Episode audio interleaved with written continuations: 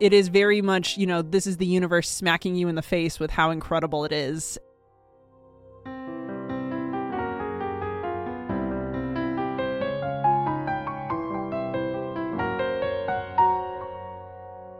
From the Museum of Science in Boston, this is Pulsar, a podcast where we search for answers to the most breathtaking questions we've ever gotten from our visitors.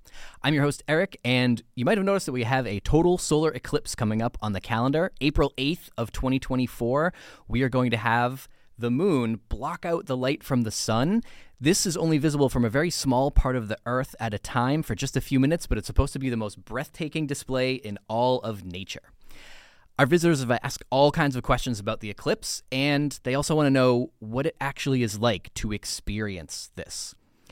I have never seen a total solar eclipse. I hope to catch the one in April, weather permitting, but I'm joined by Talia today. Talia, thanks for coming back on the podcast. Oh, you know, I always love to talk about space, Eric. And you have seen a total solar eclipse. I did. I saw the one, the last great American eclipse, the one that happened in August of 2017. I was out in Oregon and I saw that one. And the reports were not exaggerated. It was incredible. What is it like to experience a total solar eclipse? So, first thing I noticed was um, as it was approaching totality, it wasn't quite at totality, but the sun was really almost gone. My lizard hindbrain started to like send out alert, alert, alert, something is wrong because the light got really weird right before the moon finished covering the sun and my my you know primitive lizard hindbrain was like hey nope this isn't normal pay attention. And then uh, totality happened.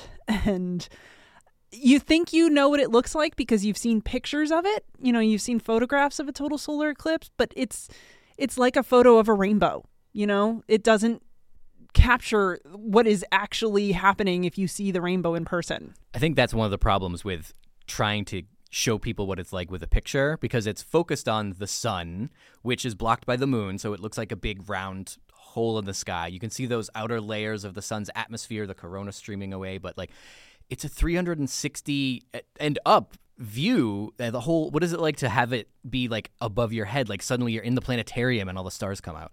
It was I oh, it's hard to describe the it's so otherworldly from anything that you're used to seeing in the sky this this picture that looks like a hole you know? It really like i when i was standing there looking at it i thought what would i think if i was an ancient human and i didn't know the science of what was going on and i just this event happened in the sky I would have said it was a hole in the sky, that some god had just ripped a hole in reality. That's what it looked like to me, with this glow of the solar corona around it was just like this uh, border between worlds. It was really incredible. And the landscape, and I was, what was really cool for me was I was near the edge of the totality path in 2017, which means there was mountains in the distance I could see that were still in sunlight.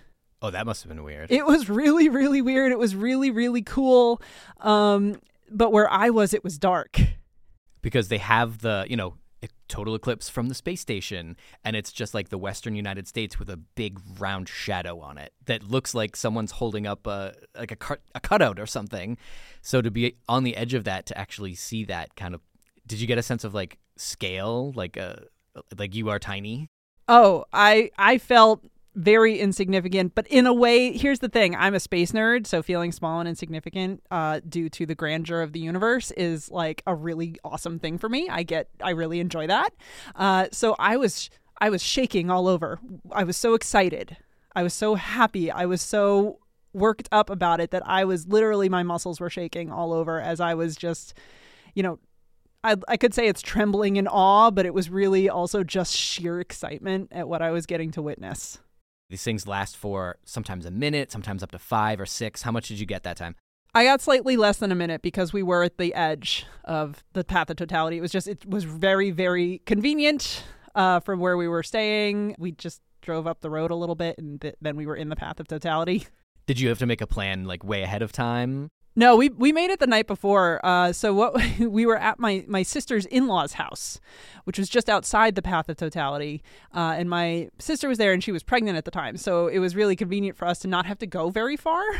And basically, all we did is we drove into the path of totality and set up on the side of the road, and I pulled out my my solar binoculars. And what was kind of funny is at one point uh, a cop car rolls up, and kind of you know the guy rolls his window down. he's like, "What are you doing?" And I was like we're watching the eclipse. Do you want to come see? And the guy who's driving the car was like, mm, no, I'm good. But his partner's like, I want to see. And he just leaps out of the car and comes over and he's like, wait, wait, wait. Am I allowed to look at the sun through binoculars? And I was like, I'm so glad you asked that question. These ones you can. this one is safe. So, what was it like to have to wait? I mean, how early did you get there and have to wait through the moon slowly blocking the sun? Because that part takes like an hour or more. Was it like interminable to wait for that minute I don't know what it was like for everybody else. Uh, I again, I had my solar binoculars set up on my tripod, pointed at the sun, and I was so having so much fun watching the progression of the moon across the sun through these binoculars and seeing you know a bigger and bigger chunk get taken out of the sun. That was just really fun for me. So uh, I don't know how dull it was for you know all the folks who were around me, but I had a great time people have asked us like what it's like to experience it. What about the sounds? There's lots of reports of like, you know, animals waking up and birds being quiet. Did you experience any kind of weird sounds or lack of sounds?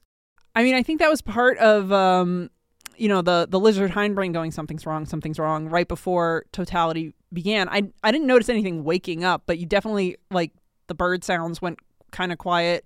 And it, they didn't go completely quiet. Like the birds were clearly like, "Wait, what?" You know, so it wasn't like it went silent, but uh, definitely the sound changed for sure. Yeah, and the here. temperature dropped too, which was also oh interesting. yeah, so you can feel that. That's right. Yeah, I was here at the museum in 2017, and we had uh, hundreds of people out with eclipse glasses on the front plaza, and it was like 70% eclipsed, and it was like a normal day. Like no one, people walking by were like, "What's that over there?" Because you have to block out so much of the sun before you even get to that like weird feeling part. Mm-hmm.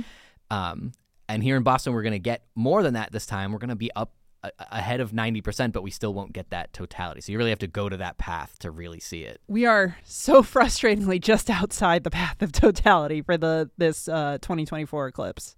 So it sounds like it's an experience that you can't describe. So I guess there is no answer to this question other than I guess you probably would recommend trying to go see one. I absolutely recommend it if you have the opportunity to go see it. It is very difficult to describe. It is it was a very visceral feeling that it was it is very much you know this is the universe smacking you in the face with how incredible it is and you can't avoid it.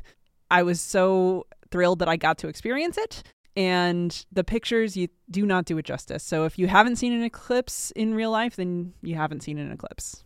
All right talia thanks so much for joining me and telling me all about what it was like to experience a solar eclipse. Oh it was my very great pleasure eric as always for a lot more coverage on every aspect of the upcoming eclipse, visit mos.org/eclipse and be sure to sign up for the Spacing Out newsletter so you never miss an amazing astronomical event. Until next time, keep asking questions.